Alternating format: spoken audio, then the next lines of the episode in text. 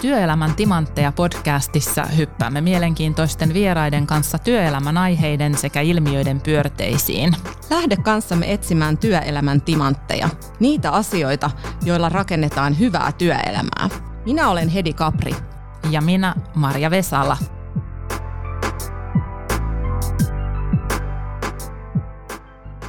Meillä on tänään vieraana Tiina Närkki suunnittelutoimisto Fyrasta, joka valittiin 2020 vuoden sisustusarkkitehtitoimistoksi.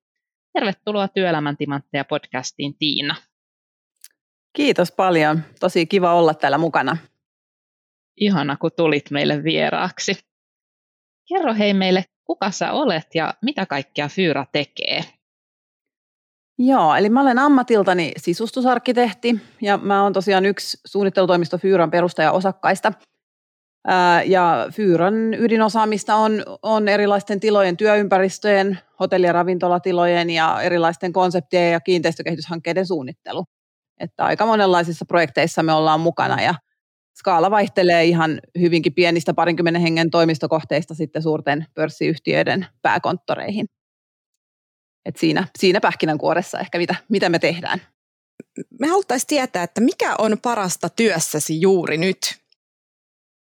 No nythän me eletään tosi tämmöisiä erikoisia aikoja, että, että tämä työelämä ja varsinkin toimistotilat tilat, niin on tosi suuressa murroksessa. Ja, ja viime keväänä, kun koko maailma piti tehdä tämmöinen valtava di, digiloikka, niin, niin useampien työ, työskentelytapojen muutos piti niin kuin tapahtua melkein yhdessä yössä. Niin tota, siinä kohtaa kaikkien yritystenkin, yritystenkin piti sitten niin kuin hyväksyä tämä muuttunut tilanne. Niin musta must on niin kuin ihan parasta, että saa seurata tätä ihan aitio paikalta, että on päässyt osaksi tätä ja elämään todeksi tätä muutosta monen yrityksen kanssa ja niin kuin ratkomaan niitä ongelmia eri, eri toimialoilta olevien yritysten kanssa. Ja ja tavallaan koht, päässyt kohtaamaan ihan uudenlaisia haasteita tässä työelämässä, niin se tuntuu jotenkin mielekkäältä ja mielenkiintoiselta just nyt tämmöisen vähän vaikean, muuten vaikean ajan keskellä, niin, niin tota, näihin kuitenkin tilat hyvin tiiviisti kytkeytyy näihin, näihin tota, kysymyksiin, jota, jota yritysten kanssa tällä hetkellä käydään läpi. Joo, mä olisin kysynyt seuraavaksi sulta, että millainen on hyvin suunniteltu työympäristö. Mä mietin just, että olisit sä vastannut tähän kysymykseen eri tavalla niin kuin puolitoista vuotta sitten kuin nyt. No varmaan joo ja ei, että, että tietyllä tapaa kyllä me niin kuin joka kohteessa lähdetään niin kuin miettimään niitä ratkaisuja, että mikä on se paras ja toimivin tila just sille asiakkaalle – että ei ole mitään yhtä mallia tai semmoista shabluunaa, millä tiloja on tehty ennen tai millä niitä tullaan tekemään, tai että mikä joku yksi asia tekisi tilasta hyvän tai, tai niin kuin yrityksen näköisen, mutta että, että kyllä me aina pyritään aloittamaan niin semmoisella perusteellisella pohjatyöllä, johon on sitten erilaisia malleja ja metodeja riippuen sitten vähän organisaation koosta ja, ja lähtötilanteesta, mutta että kyllähän meillä on aina tarkoituksena, että me saadaan, saadaan aluksi mahdollisimman hyvä käsitys. Käsitys, että minkälainen työskentelykulttuuri missäkin yrityksessä on ja ketkä niitä tiloja käyttää ja minkälaisia asioita tai arvoja sen tilan tulisi käyttäjille tai vierailijoille viestiä. Että, että tota, tämmöisten, tämmöisten asian, asioiden kanssa musta ollaan ennen ja painetaan tavallaan edelleen, edelleen mutta että tavallaan nyt on ehkä vielä tärkeämpää korostuu se, että pitää yrittää selvittää, että minkälaisia on yrityksen tulevaisuuden visiot tässä hetkessä, että pystytään ottamaan se huomioon, kun mietitään tulevaisuuden tiloja.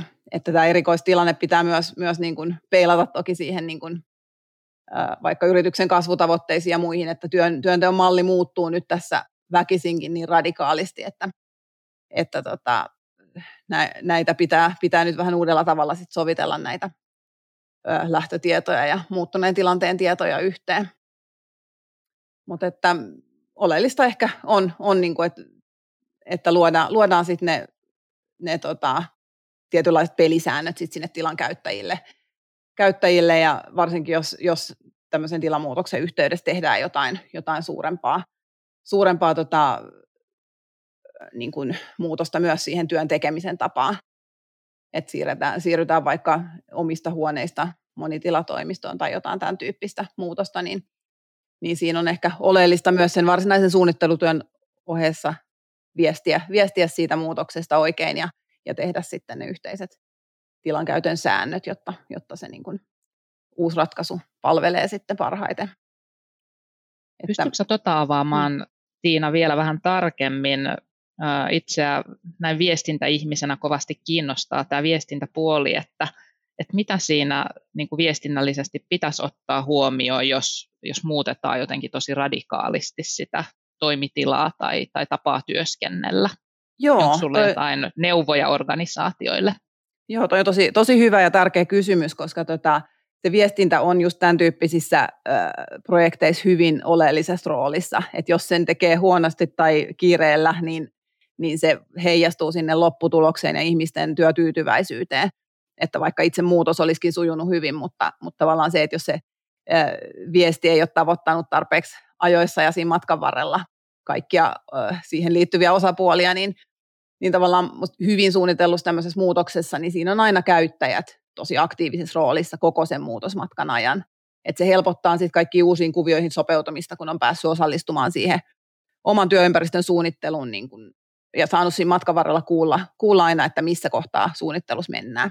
Et se hyvä pohjatyö on, on avain siihen hyvään lopputulokseen ja sitten se viestintä, viestintä siitä, että, että tavallaan kerrotaan, kerrotaan koko ajan siinä matkan varrella, että mitä tapahtuu, koska tämmöisenkin muutostyö saattaa saattaa kestää niin kuin ajallisesti aika pitkäänkin, että niille pitää, pitää pystyä varaamaan niin kuin riittävää aikakalentereista, että, että kun selvitetään lähtötietoja, halutaan ehkä tehdä jollekin parin sadan hengen organisaatiolle vaikka joku lähtötietokysely, niin se, että pitää valmistella se kysely ja varata vastausaikaa ja purkaa ne kyselyt ja sitten vielä esitellä, esitellä sitten ne johtopäätökset sieltä eteenpäin, niin tämän tyyppisille alkuvaiheen, alkuvaiheen tota, tekemisille on, on hyvä varata sitä aikaa, että, että vähän liian usein, liian usein se aika, äh, aika tavallaan tota niin, ikkuna sille, sille lähtötiedon keräämiselle on, on liian pieni ja sitten se, se, myös se viestintä sen yhteydessä kärsii.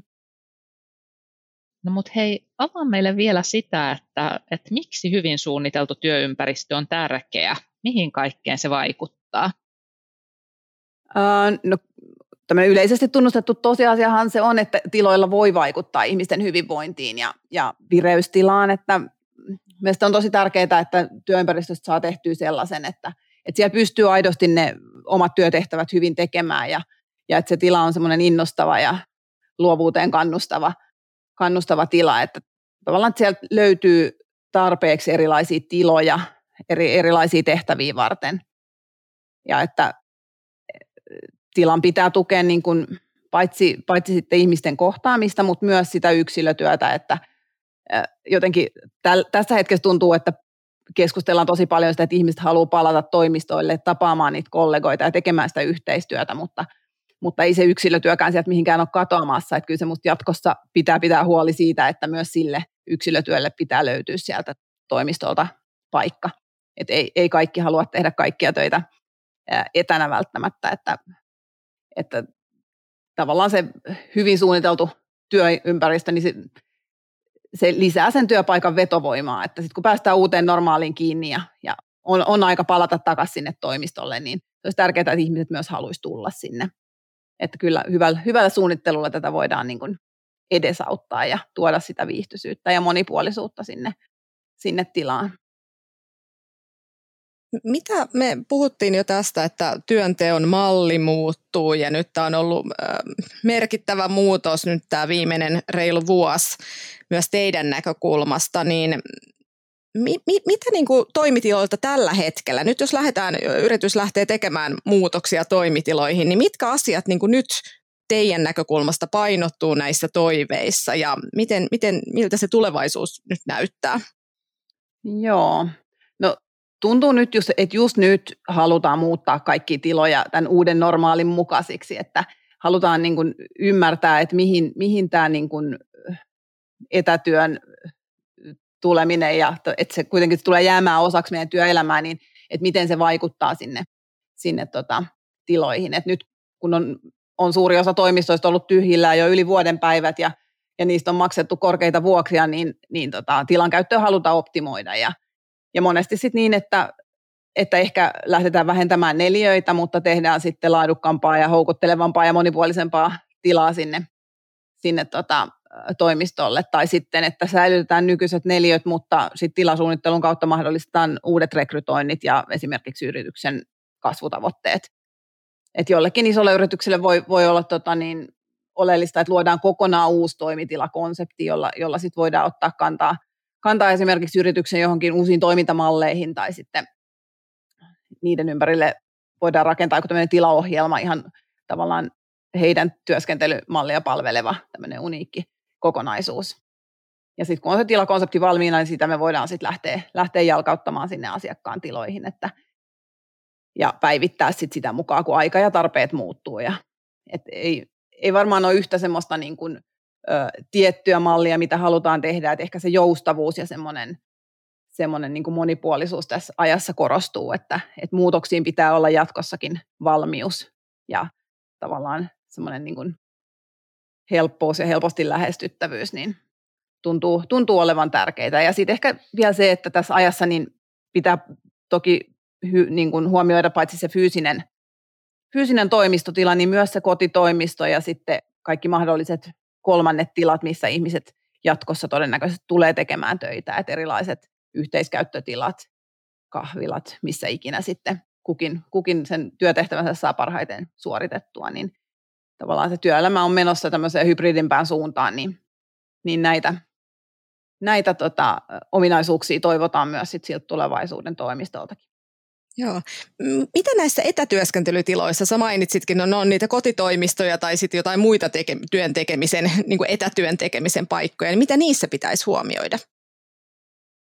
Um, no pitää toki, toki kiinnittää siihen tilaan huomiota, jossa työtä tekee, että kotona esimerkiksi harvoin siinä ergonomiassa pääsee ihan samalle tasolle kuin toimistolla, että, että kotonakin kannattaa vaihdella mahdollisuuksien mukaan sitä paikkaa, missä, missä sitä työtä tekee ja esimerkiksi videopalavereihin, niin kannattaa hakeutua semmoiseen rauhallisempaan ja akustisesti miellyttävämpään tilaan, jossa on hyvä, hyvä valaistus ja ei kannata ehkä istua selkäikkunaa kohti, ettei näytä toisen ruudulla semmoiselta tummalta möykyltä, vaan, vaan, vaan sitten hakeutua semmoiseen paikkaan, jossa, jossa se niin kuin keskusteluyhteys on, on niin kuin molempiin suuntiin mukava.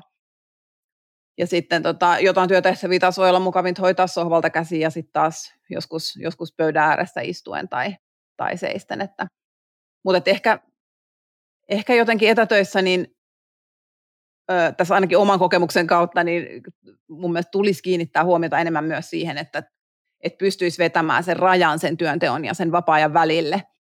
Että joidenkin tota, tutkimusten mukaan niin ihmiset on tehnyt enemmän töitä nyt etänä ollessaan, jopa 10-20 prosenttia enemmän kuin, kuin toimistolla ollessaan. Ja, ja itse ainakin mä pystyn allekirjoittamaan tämän, että se on vähän liian helppo, helppo unohtua siihen koneen äärelle kotona, kun se työpäivä ei ikään kuin katkee ollenkaan, niin, niin tavallaan semmoiseen arki, arkirutiinien ylläpito, niin ja se oman itsensä johtaminen on aika oleellisessa roolissa tässä etätyössä. Mitä sä voisit antaa niin sisustusarkkitehtinä vinkkejä, että miten sitä rajan vetämistä, just sen työn ja sitten sen vapaa-ajan välin, niin miten sitä voisi ihan niin sisustusarkkitehdin näkökulmasta tehdä sitä rajaa? Joo, no tota, mä en tiedä, ehkä no tilasuunnittelijana mun varmaan pitäisi ensisijaisesti puhua tilasta, mutta jotenkin ehkä tässä kohtaa mä haluaisin miettiä sitä vähän kokonaisvaltaisempana tätä etätyön tekemistä ja sen työn kokemista, että, että tota, etätyössä niin on toki hyötyä siitä, että on ne ergonomiset kalusteet ja hyvä valaistus ja tavallaan edellytykset tehdä sitä töitä, työtä siellä kotona, kotona mutta että ehkä, ehkä oleellisempaa olisi kiinnittää huomiota kuitenkin vielä siihen, että sen varsinaisen työtilan ohella niin pyrkisi tosiaan pitää kiinni niistä perusrutiineista, että esimerkiksi mulle itselleni työmatka, niin se on ollut aina semmoinen rauhallinen hengähdystauko tämmöisen ruuhkavuosi aamun ja vauhdikkaan työpäivän välissä. Et nyt kun se työmatka on jäänyt tässä etätyöajassa kokonaan pois, niin silti mä oon pyrkinyt tavallaan tekemään sen työmatkan, että mä teen pienen kävelyn, kävelyn aamuisin, joka toimii mulle semmoisena henkisenä siirtymänä tähän työpäivään, että – siitä tulee, tulee fyysisesti tosi hyvä olo ja sitten ajatukset siirtyy, siirtyy tota niin, sitä aamuhärdellistä sinne töiden puolelle. Ja sitten ehkä siinä yhteydessä myöskin tulee pukeuduttua jotenkin asiallisesti työpäivää varten, että tulee vähän skarpimpi olo myös sitä kautta. kautta. Ja sitten ihan tämmöiset niin syömiset ja tauot, niistä kannattaa pitää kiinni, että kotona ei kukaan kollega tule pyytämään kahville tai lounaalle, niin sitä omaa tekemistä pitää niin kuin muistaa tauottaa siellä kotonakin. Että kyllä nämä on niitä pieniä semmoisia itsensä johtamiseen liittyviä asioita, joita, joihin kotonakin kannattaa kiinnittää huomiota, että pysyy se homma kasassa eikä iske mikään e-, e-, etätyöapatia. Joo, tosi hyviä keinoja tuli siinä itsekin. On todennut, että se semmoinen pieni siirtymä, vaikka ihan lyhytkin aamulla, niin, niin tota, auttaa kyllä siihen työmoodiin pääsemisessä ja, ja sitten taas vastaavasti työpäivän päätyttyä.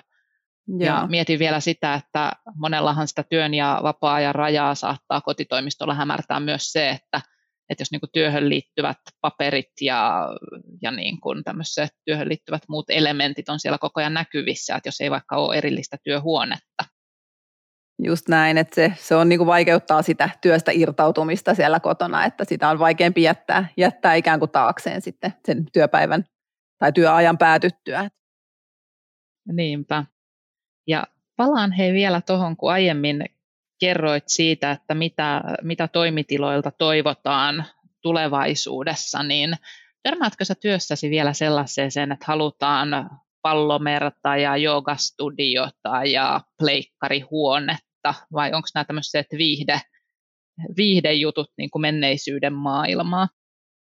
No kyllä niitä tota, erilaisia haluta, asioita halutaan toimistoille. Et meilläkin on niin kuin hyvin laidasta laitaan niin kuin eri toimialoilta meidän asiakasyritykset ja riippuu hyvin, hyvin paljon sit siitä, että minkä, minkälaista, tota, minkälaisia tavallaan viestejä sillä tilalla halutaan välittää niin henkilöstölle kuin sitten siellä tilassa vieraileville ihmisille, että, että esimerkiksi tavallaan toimistotilahan on yksi aika iso semmoinen elementti, jolla sitä yrityskulttuuria luodaan ja, ja sillä, siellä se toimistolla se herää eloon, että tavallaan niin kuin se yrityskulttuurin ylläpito ja kehittäminen etänä on vähän vaikeampaa, että se fyysinen tila, niin se pystyy, pystyy tämmöisiä asioita helposti viest, viestimään. Että kyllä, jos mä mietin vaikka meidän asiakasyrityksiä, niin siellä saattaa olla, olla tota, tilanne, että halutaan, halutaan viestitä asiakkaille vaikka asiantuntemusta tai laatua, että jos myydään, myydään jotain asiantuntijapalveluita esimerkiksi. Mutta sitten taas toisaalta sinne työtiloihin toivotaan helppoutta ja rentoutta, koska työpäivät saattaa olla pitkiä ja siellä vietetään, vietetään joskus aikaa myös työajan ulkopuolella, niin, niin niistä halutaan taas sit toisaalta semmoista kodinomaisuutta, niin silloin me mietitään sit usein asiakastiloihin omanlainen toteutus ja sisäisiin tiloihin toisenlainen toteutus, jotta jotta ne niin kuin kaikki tarpeet siellä täyttyy erilaisissa tiloissa.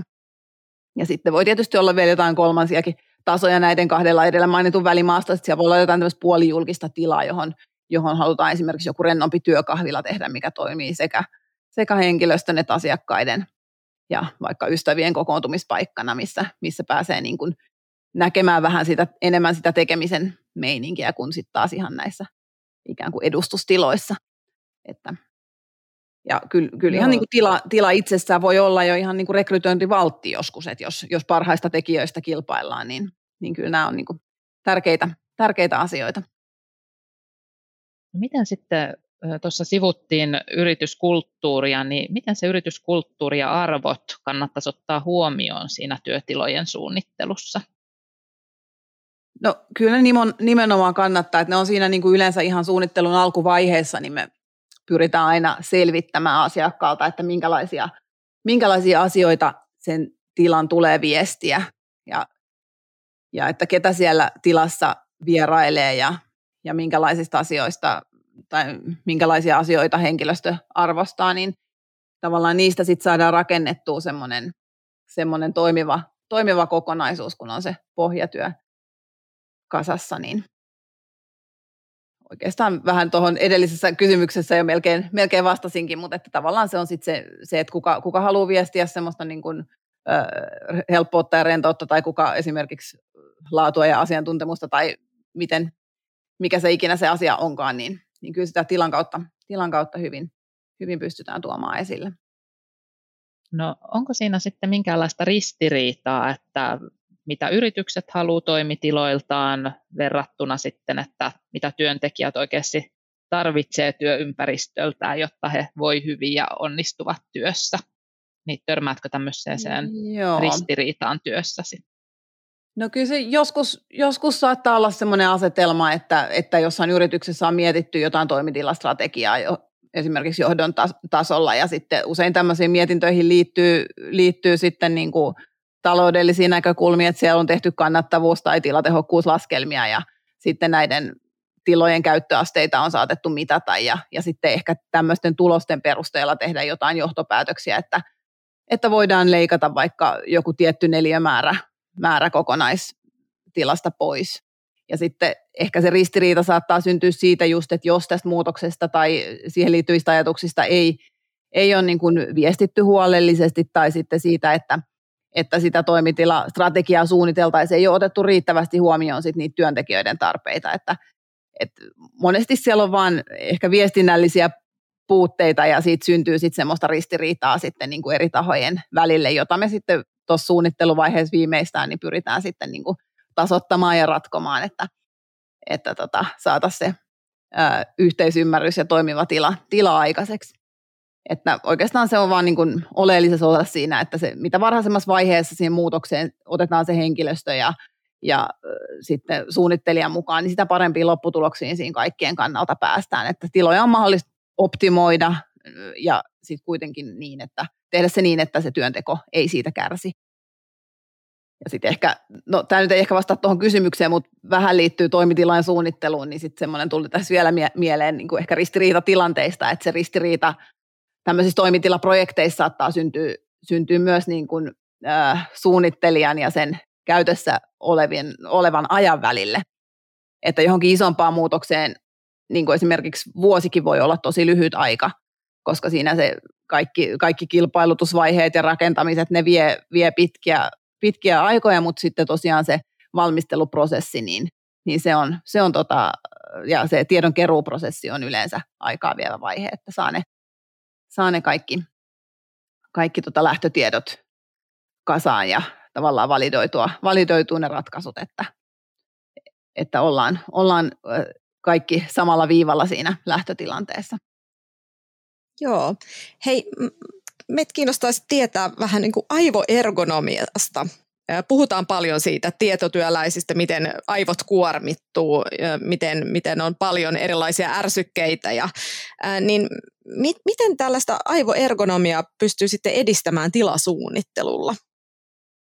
Joo, tämä on totta. Tästä, tästä puhutaan ja, ja yleensäkin kaikenlaisista häiriötekijöistä ja semmoista niin toimistotilojen huonoista puolista, niin ne nousee yleensä kyselyissä ja käyttäjähaastatteluissa herkästi esille, että kaikenlaiset ärsykkeet on, on niitä, jotka aiheuttaa siihen työn tekemiseen keskeytyksiä ja, ja ne estää semmoisen hyvän työflown syntymisen.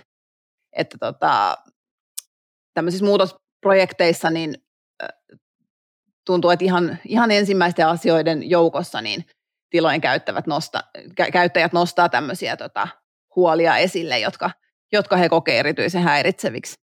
Tai sitten jotain asioita, joita he etukäteen pelkää, että, että tämmöinen toimitilan muutos tuo tullessaan. Että yleensä ne on jotain niin kuin, ö, ympärillä olevia ääniä tai tilan huonoa akustiikkaa tai tilan vääränlaisia lämpötiloja tai ihmisten liikkeitä siinä oman oman työpisteen ympärillä, niin olisi tosi hyvä, hyvä just, että nämä asiat nousee siellä alkuvaiheessa esille, jotta niihin voi aktiivisesti puuttua. Ja yleensä ne on semmoisia, mitä, mitkä on aika helposti myös ratkaistavissa ja hyvällä suunnittelulla niitä voidaan, voidaan sitä tilannetta parantaa.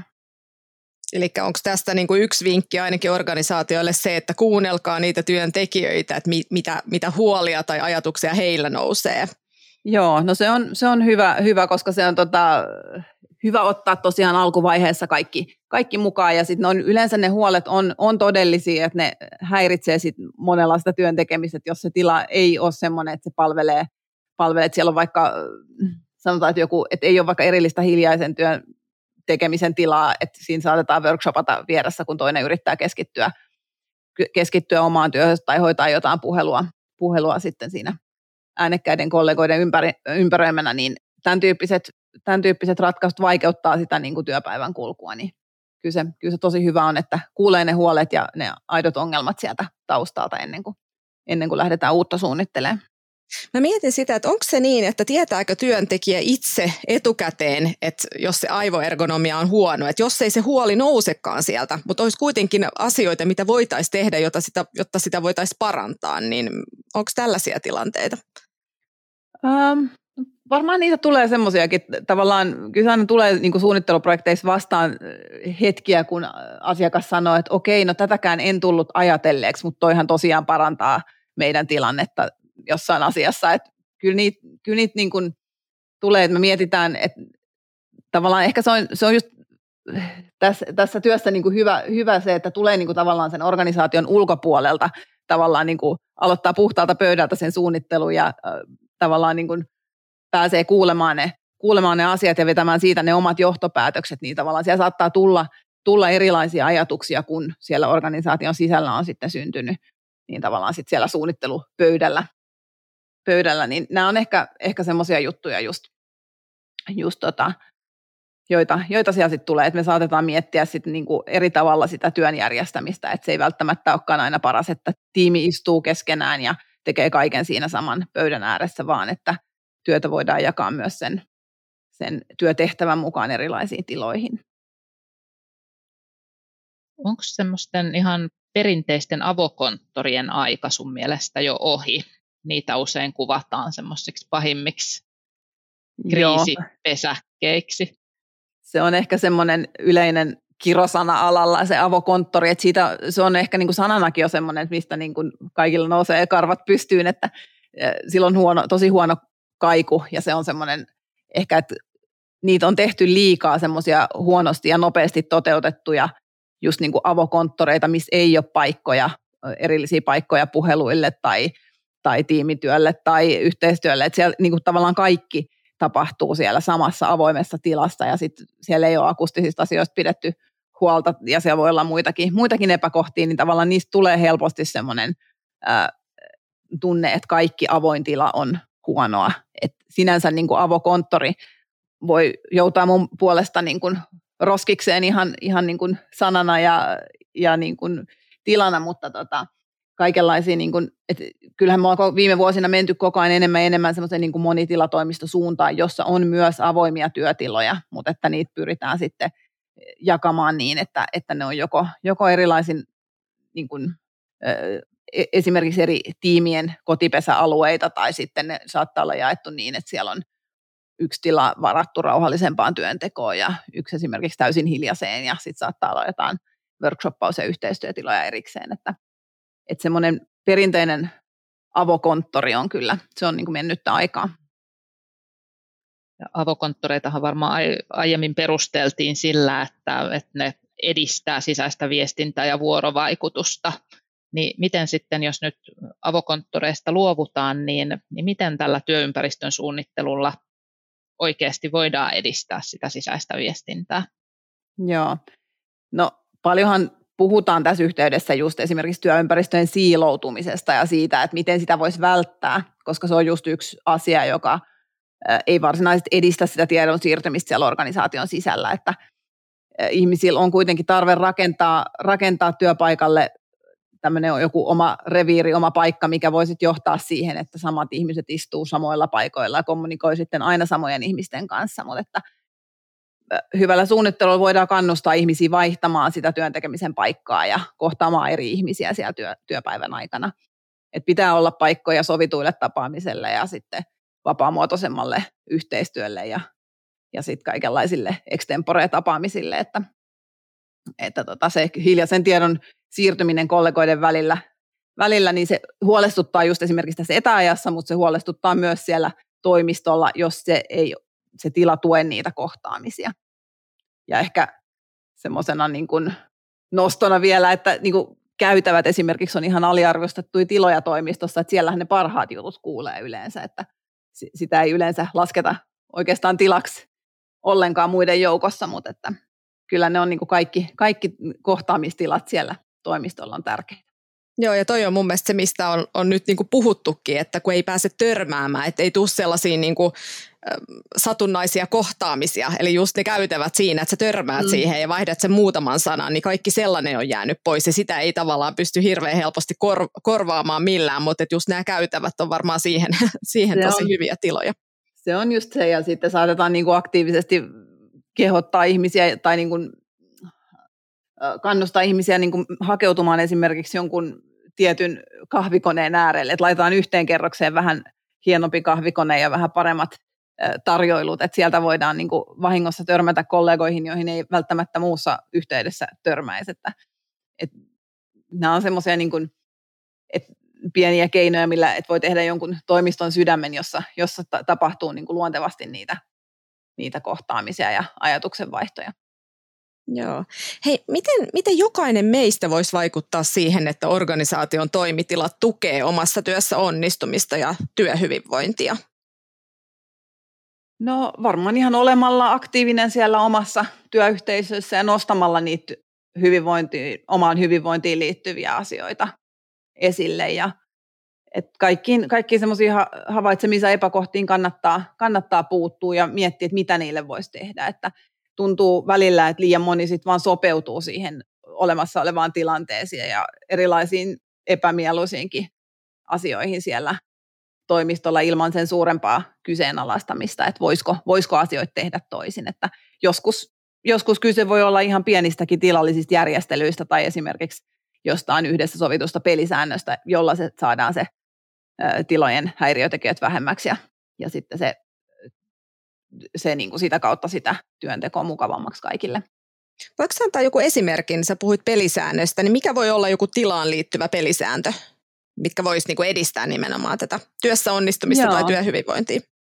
No tyypillisesti ne on ehkä jotain sen tyyppisiä, että on, on tietyt tilat esimerkiksi, jota ei voi varata etukäteen, että ne on käytettävissä ainoastaan lyhytaikaisiin puheluihin tai pieniin palavereihin ja että niitä ei voi käyttää, käyttää tai varata koko päiväksi itselleen tai voi olla pelisääntöjä vaikka vaikka sellainen, että jos ei ole nimettyjä omia työpisteitä, että on vaikka tiimille varattu joku tietty alue, alue toimistolta, niin pelisääntönä se, että tavallaan lähtiessään toimistolta pitää pöydät jättää tyhjäksi ja siistiksi ja että siihen on helppo, helppo jonkun muun tulla seuraavana päivänä. Niin tämän tyyppisiä aika yksinkertaisiakin asioita, asioita ne monesti on jäin pohtimaan vielä, mitä sanoit tuolla aiemmin, että, että tämmöinen hyvä, hyvin suunniteltu toimitila voi olla yksi rekrytointivaltti. Niin miten yritykset vois jotenkin sitä toimitilaa hyödyntää paremmin tässä niin kuin työnantaja mielikuvapuolessa? Joo, no meillä on, meillä on tota ollut esimerkiksi aika paljon erilaisia IT-firmoja ja tämän tyyppisiä asiakkaana, jotka, jotka kilpailee parhaista koodareista ja hyvistä tekijöistä. Ja ne todella haluaa, haluaa että ne ihmiset tulisi, tulis sinne töihin. Ja siellä järjestetään paljon tilanteita tai tämmöisiä tilaisuuksia sitten esimerkiksi opiskelijoille ja tulevaisuuden tekijöille, että, että ne pitäisi olla, olla siinä määrin koukuttavat ikään kuin ne tilat, että sinne se näyttäisi, näyttäisi paikalta, jossa, jossa haluaa haluu tota, tehdä töitä jatkossa, niin niin se monesti tarkoittaa sitä, että siellä on jotain niin kuin, semmoista niin kuin, äh, isompaa yhteistä tilaa, johon voidaan kokoontua sitten tarvittaisiin työajan ulkopuolellakin. Et monessa paikassa kuitenkin työelämä ja vapaa-aika siinä määrin sekoittuu, että siellä työ, työpaikalla saatetaan viettää aikaa myös sen varsinaisen työpäivän jälkeen. Ja, ja silloin, silloin, jos sieltä löytyy, löytyy tota niin, semmoisia asioita, joiden äärellä äärellä voidaan, voidaan sitä aikaa viettää, niin, niin toki se aina, aina sitten niin kuin helpottaa sitä yhdessäoloa kollegoiden kanssa sitten työajan jälkeenkin. Ja varmaan vinkiksi muillekin kuin IT-firmoille, että jos panostatte kovasti toimitiloihin ja teette isoa uudistusta, niin varmaan kannattaisi siinä viestinnän ja markkinoinnin yhdessä johdon kanssa miettiä, että miten sitä voisi sitten viestiä ulospäin myös, että se tukisi sitä työnantajan mielikuvaa.